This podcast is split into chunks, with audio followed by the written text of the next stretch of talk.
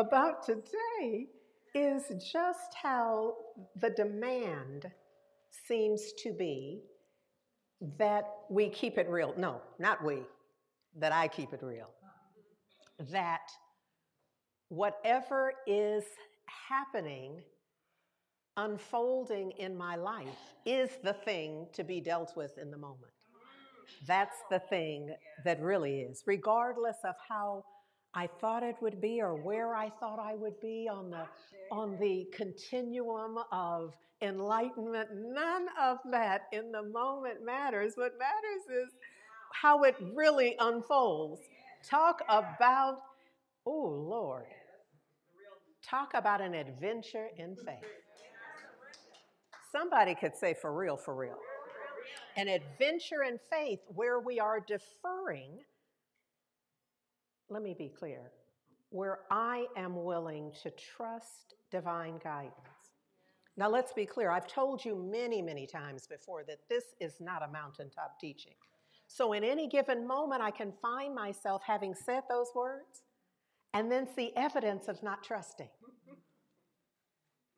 I need to just pause for a moment and acknowledge all of the opportunities, all of the experiences, where the affirmation, where the declaration. I am so grateful that we begin every heart and soul service in devotion with our devotional. So we set the tone because, in truth, we got stuff to clean up. I am so grateful for your prayer this morning, Suzette and Ron, for the way that you set the tone because it gave me personally an opportunity to adjust it gives me an opportunity to let go of whatever happened with the mic. Because there was a time in my life where this talk, whatever the message is, that it would be encumbered by whatever didn't work well. Oh, I'm talking not just for me this morning. This message is not just for me, but it's for anyone who finds themselves in that little, you know, three steps forward and five back in, in some moments, or three forward and, and a half a step back. That sometimes we can spend the whole day, the week, on the half step back. But the opportunity is not to pretend like it didn't happen. So we're not talking denial, it is instead to incorporate it in a way that we benefit because there was something about that that we probably didn't know before. We probably didn't know. Now, what's interesting is I had already prepared a message that focuses on this. I just thought I was telling it from a different place on the road. Do, do y'all know what I'm talking about? I really thought that, okay, sometimes as a, when I have um, had occasion to to train speakers, it's this notion of the unhealed speaker. That I caution against folks speaking about what they haven't worked through or where they are not at a point where they can speak to it. And so I questioned this morning during the devotional, am I do I need a new talk? Do I need what? Because where where am I in this? Am I at a place in my own evolution in my own expansion, in my own self expression, where I can speak to it? Or do I need a practitioner? You, do, do you understand what I, what I mean when I say that?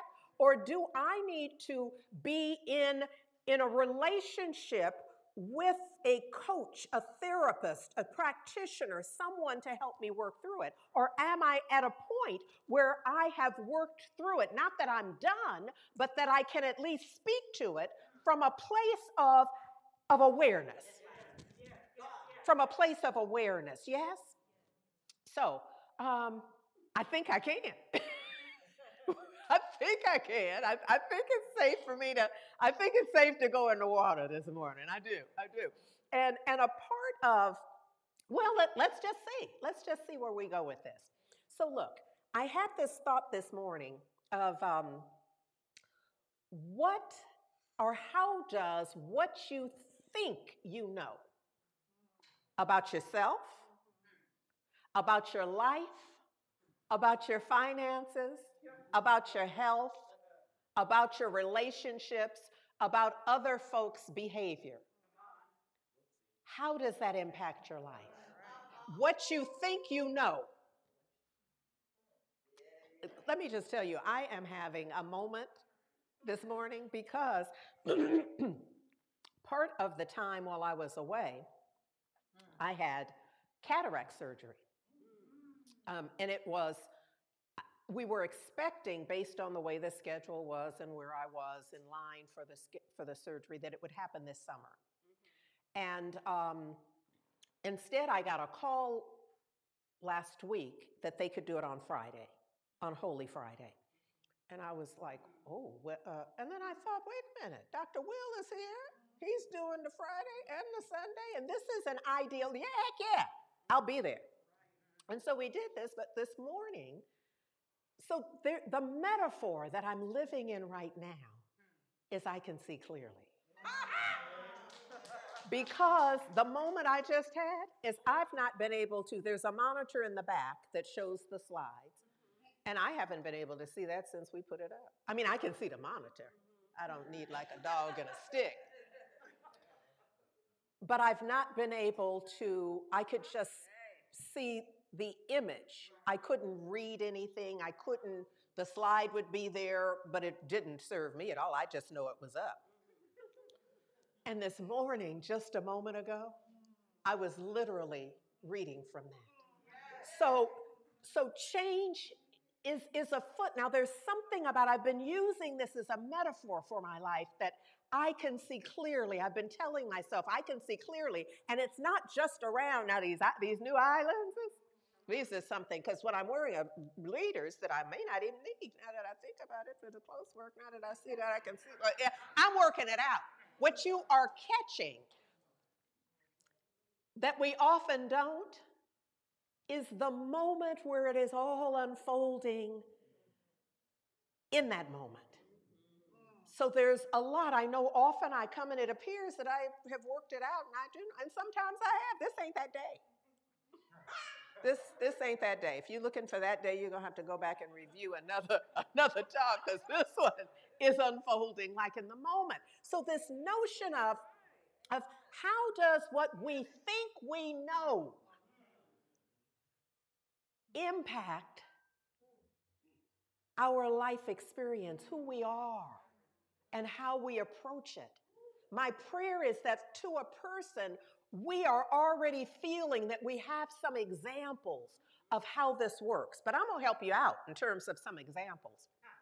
But look, this idea, there's, there's kind of a long standing concept that I really appreciate for my own purposes, and I often share it with you, and it is movements and consciousness. Mm-hmm. So it's this notion about not only how does it impact you, but how are you in it? Because there's always, and this is why, why, well, it's not my culinary preference. It is my metaphoric preference, baklava, because there are so many layers in this. You understand what I'm saying? So many layers in this. So, ooh, ooh. So look,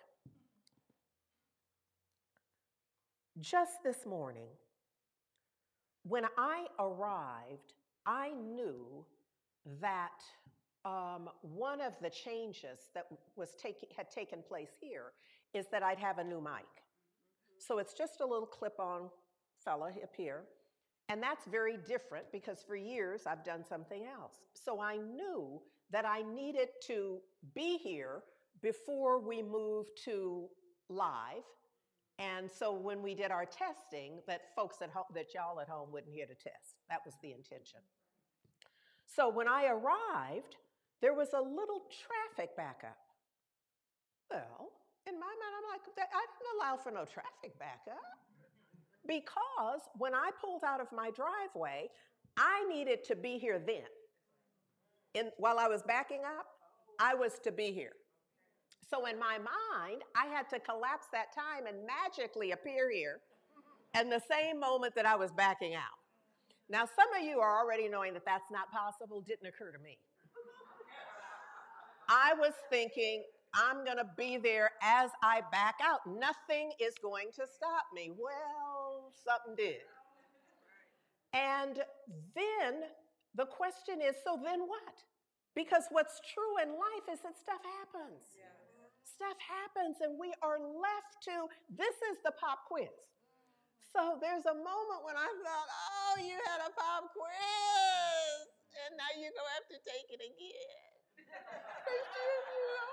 you know, you, you really want to celebrate the pop quiz as evidence of, see, I told you I knew. See, I told you I've been working on that. You put a little swagger in your step after the pop quiz, but not this morning. This morning, if I had had magical powers, I would have disappeared vehicles. You know what I'm saying? So somebody's thinking, don't give her none. And that would be wise because in that moment, it was a moment of unconscious behavior. Hear me now. So that we can begin to recognize it when we're there. So now what's interesting about this is what helped me recognize it is that I saw it in somebody else. And when I when I went to offer, not directly, but when I had the awareness of, oh my goodness, I realized mm-hmm. that we were on the same page, that we were right there in that same vibration. Mm-hmm. And that was my awakening. Now, there's a part of me that wished that I had awakened at the corner. Mm-hmm. But I'm just grateful right now that I awakened. I'm you know, sometimes I'm just, I just have to, in my own self honesty, you know, what I tell myself, I'm grateful that I awakened. Sure enough, I wish I'd awakened before I got in the driveway, before I got up this, you know, all the things in my spiritual practice this morning and all of it. But if none of that worked, I'm just grateful that I did awaken before I got up here. And so sometimes it's by mere milliseconds. I hope this is making sense. I hope this is making sense. So, this notion of movements and consciousness finds us in this place, in these places that are, I, I'm hoping that my example this morning helps you to see that it happens in milliseconds. Sometimes we look at the map that you see on the screen and you go, like, yeah, I already did that.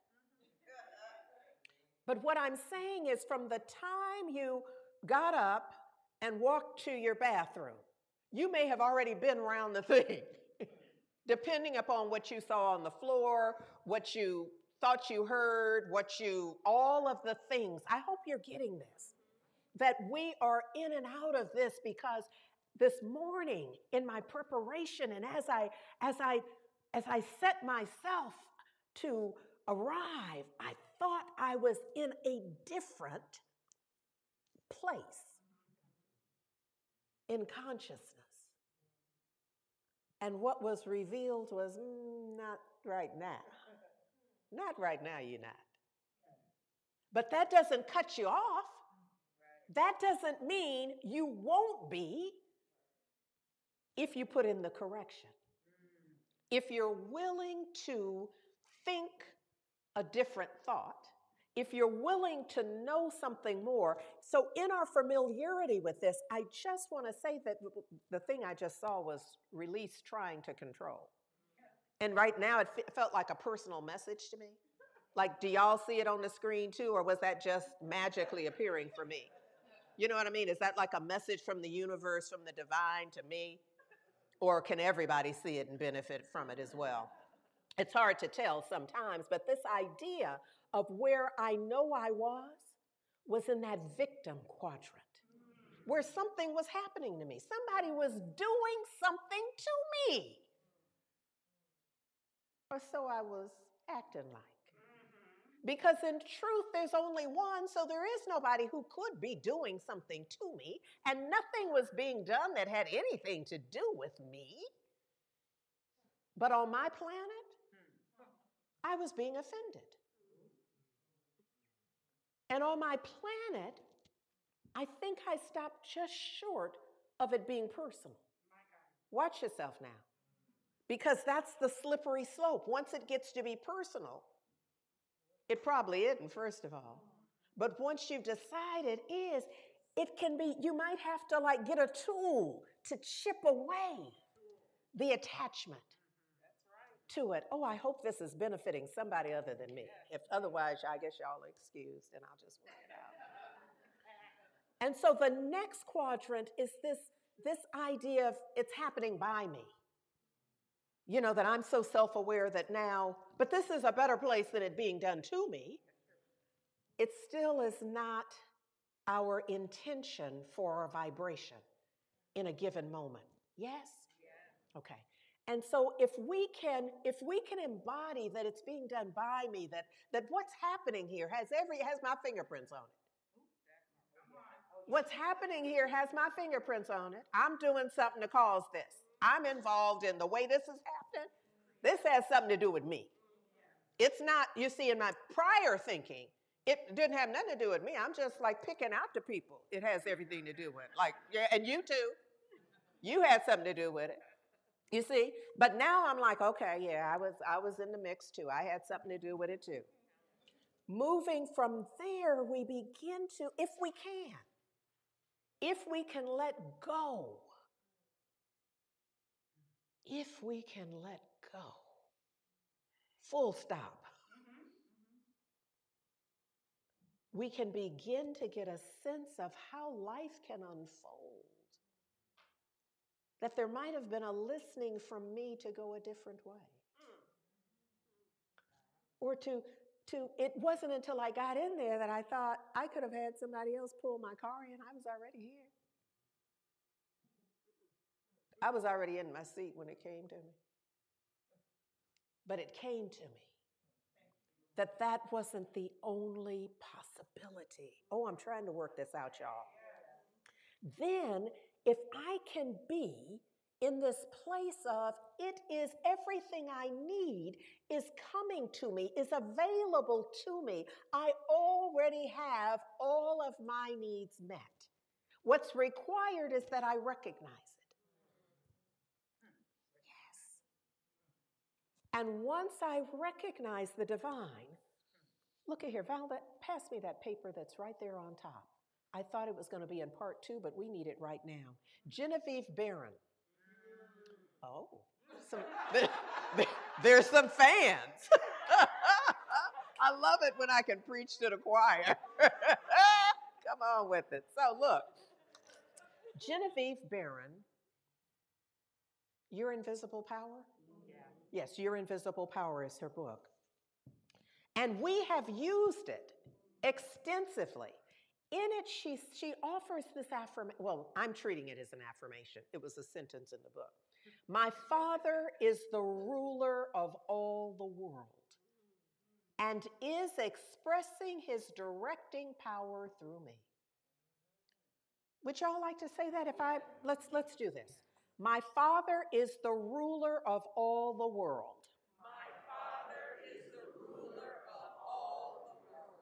and is expressing his directing power through me.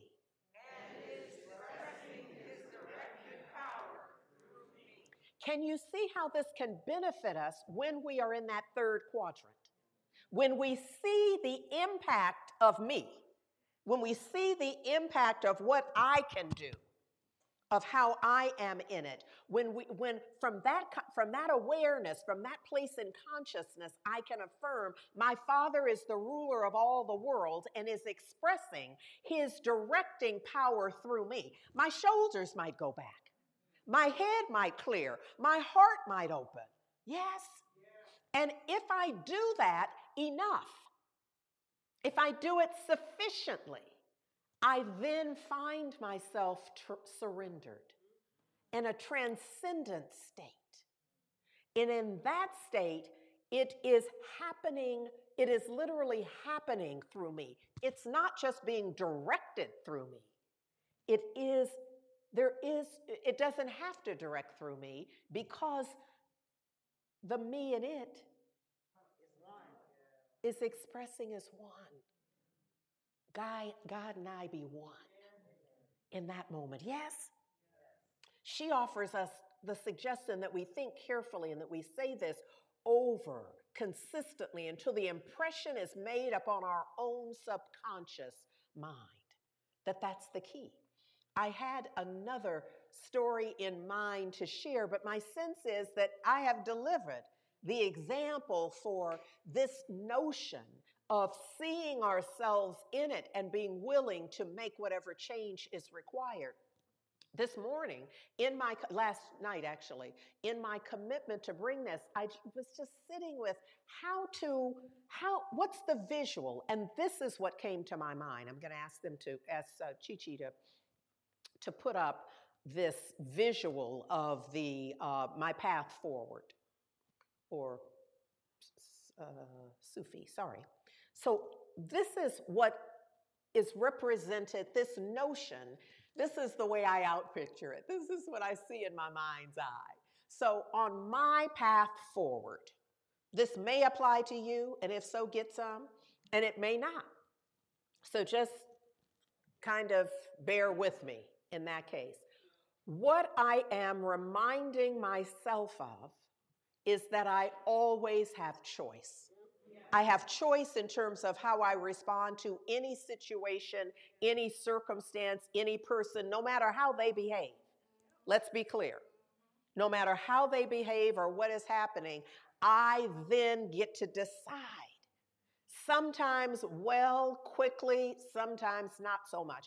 The bottom line is, I am always at choice.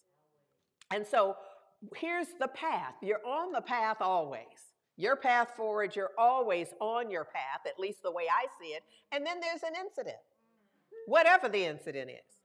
And the choice then is to react or to respond in my world. I'm not pretending that this is true for everybody. But in my world, this is exactly how I see it. So when I react, some of, of what happens in the reaction is my thought is, what is wrong with them? What is wrong with them that they said, that they did, that they think, that they, that they? And sometimes it's what's wrong with me. Sometimes in the incidents, I'm thinking, in the whatever the incident is, I'm thinking, what's wrong with me? Why didn't I see that? Why didn't I know that? Why did I trust? Why did I? I'm just, you, you see, regardless, it's the beat up, isn't it? Okay. So when I react, some of the things that happen is attack. I never should have trusted you. So now I'm just going to kill you. I'm going to try to control the situation, put the put the genie back in the bottle. You know, it happened, but now I'm going to try to fix it in some way. I'm going to blame. I'm going to be in fear. I'm going to defend my position. I'm in judgment for sure. And I'm making assumptions. You have to. In reaction, assumptions are part of the equation. Okay? However, I also, same incident, I had an opportunity to respond. In which case I could say, What can I learn from this? because this is information. That's what's happening. This is information. This is a situation, this is a circumstance, and it's going to offer me some feedback about me. Now, that may be why we don't go that way right away, because we know we're about to find out something about self. I don't know.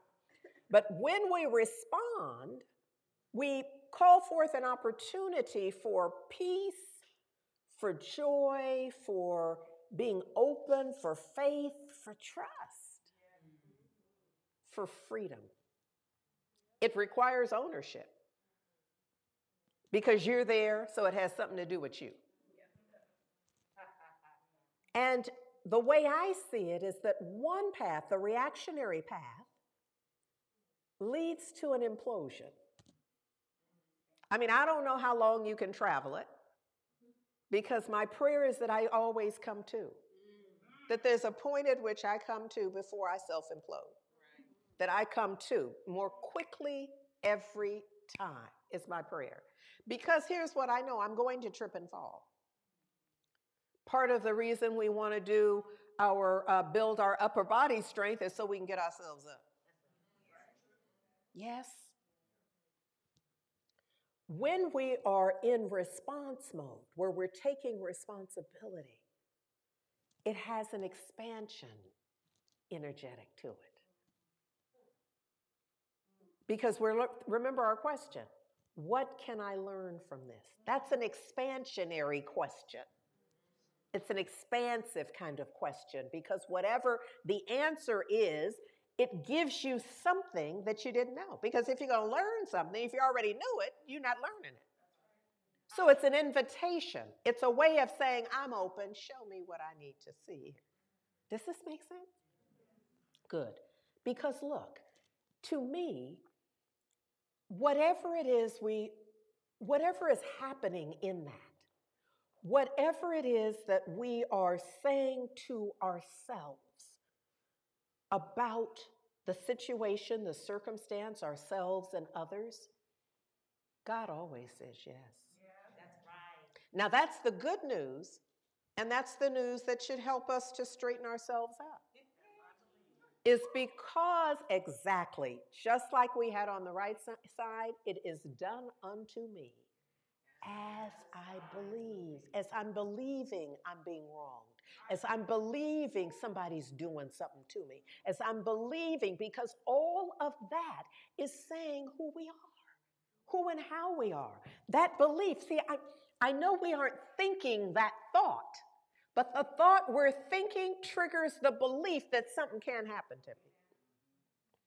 That I'm at the effect of stuff happening that my life can be ruined by somebody I can't even name. You see, we aren't thinking that thought consciously, but the thought we are thinking is the gateway for that thought. Don't ask me how I know. Talani Kennard, sister friend, wrote the song, God Always Says Yes. Part of the lyric is every choice reflects what's in our minds. Our success and failures are lessons in life. God gives us all that we need through spirit. Our minds believe, our hearts help us to achieve. God always says yes. God always says yes. There's a line in the lyric that says, Hold tight to God's unchanging hand. And I feel like that, that blends beautifully with the line from Genevieve Behrend, where she says, My Father is the ruler of all the world. Hold tight to that awareness. Hold tight to that awareness that right where I am, the whole perfect and complete nature of the divine is, she says, expressing its directing power through me, and I'm going to add as me. Hold tight. Hold tight to the most powerful awareness, not the, not the I'm right about this and you're wrong about this. Hold tight to, to the overarching presence of the divine. Oh, I'm talking to myself this morning. Remember, I'm the one who had the pop quiz. And the pop quiz said, no, you need to stay after school. Get the tutor. You need to go to uh, the what, detention and uh, study hall. That's what I mean. Not detention, but study hall. No, no, Reverend Andriette, you little pop quiz came out. You didn't do so good. You go to study hall. And so this is part of that for me. This awareness of. So what is it? How does what I think I know get in my way? How does it, how does it, first of all, let me say that it does get in the way. And Albert Einstein reminds us that our imagination is much more important than our knowledge. So even though I think I know that, even though I think I know that my family and the structure of the family and the, the uh, across time would mean that that places me in a certain place. Sometimes it says I can't do certain things, or sometimes looking at that lineage, it says I ought to be doing certain things. But instead, what, we're, what we know is that our imagination is more powerful and more important. So I can begin to, this idea that my Father is the ruler of all the world and is expressing, it's directing power through me, I'm going to have to imagine some of that. Because I've lived a whole life where that's not been a consistent thread. In many, many cases. And so I'm going to have to imagine that something else is happening. Because if I start picturing my biological father in this, I'm going to be limited in what I can come up with. And for some, that's going to be a traumatic thought. So on the continuum, it can go anywhere from traumatizing folks to just confusing them. So, what we're calling on, what I'm calling on me to do is to imagine, is to imagine how this happens in me. Genevieve Behrend says your mental picture is the force of attraction. That imagination is the force of attraction. It's what's it's the magnetic charge would be another way of, of saying it. And it combines the originating substance into specific shape. We're going to be talking about, I'm going to be talking about imagination and the power of it more specifically, but I want to drop this here with you. Before you can entertain the idea of making a mental picture of your desire as being at all practical.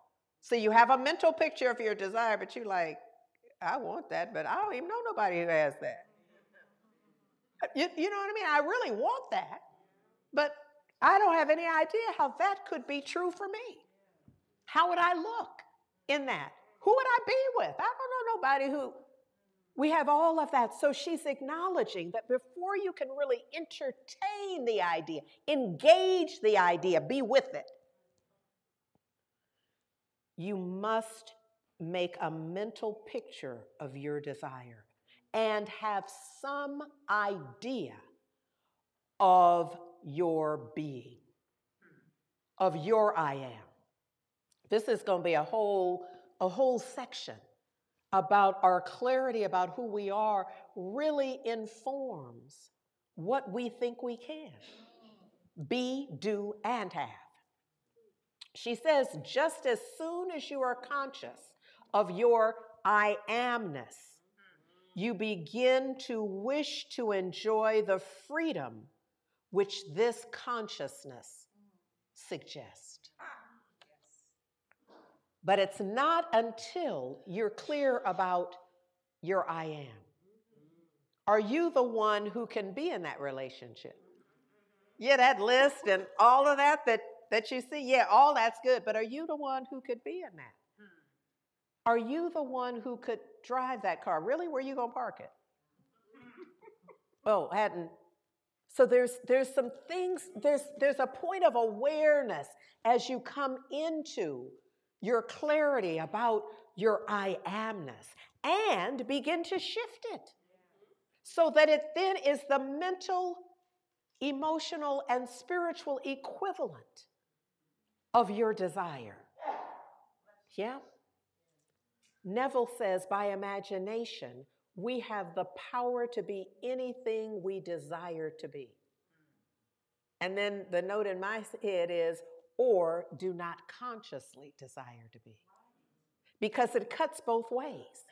When we imagine, we are often, uh, when we talk about it here, we're imagining that we have, that we are, that we be, that we do. But often we're also imagining that we can't, that we won't, that we're not. And it's all imagination. So, the idea is that we're going to be doing it consciously, recognizing that the divine in us, Christ in us, the Christ consciousness that is us, is our imagination.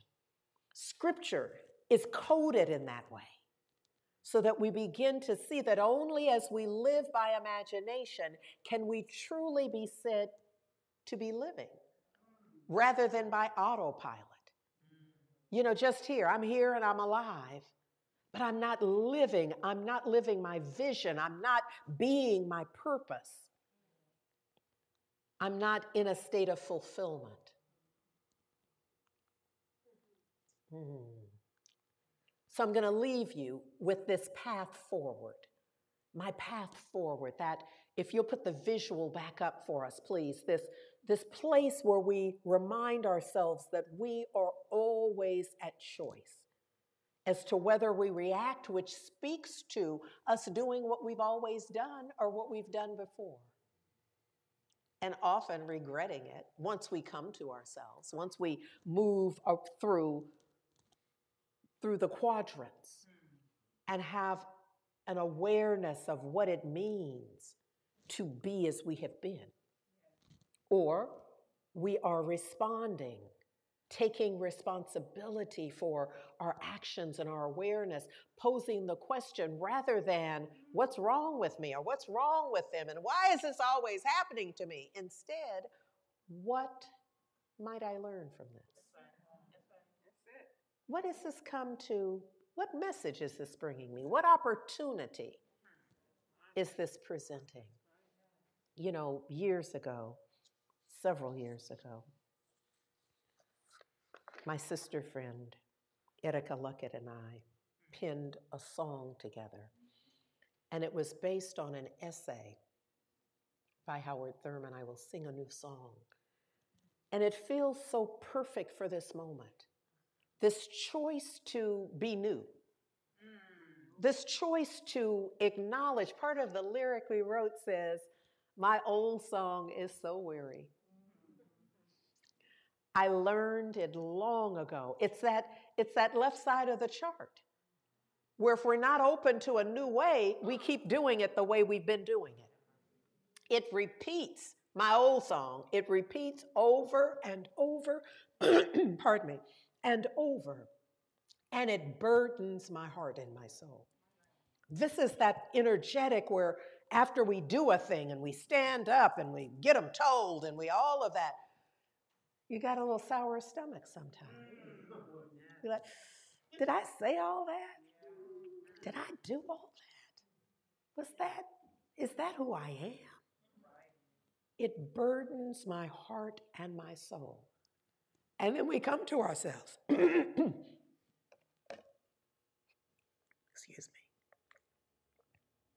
me. we come to ourselves. And in a moment we say, but don't get me wrong, that was a good song. And we know that because we know it got us through some stuff when we didn't know any better. You know, I played that hand back then when that's who I was. But now the chorus is tired, no longer inspired. This is what I wanted to get to, not up to the new demand. Ah. The new demand is a new mindset, it's a new awareness, it's a new way of being, and that old way is not up to the new demand. It's not up to the new intention. It's not up to the new mission. It's not up to the new purpose. It's not up to the new relationship. The intended way of being. So, what? I'm ready to sing my new song.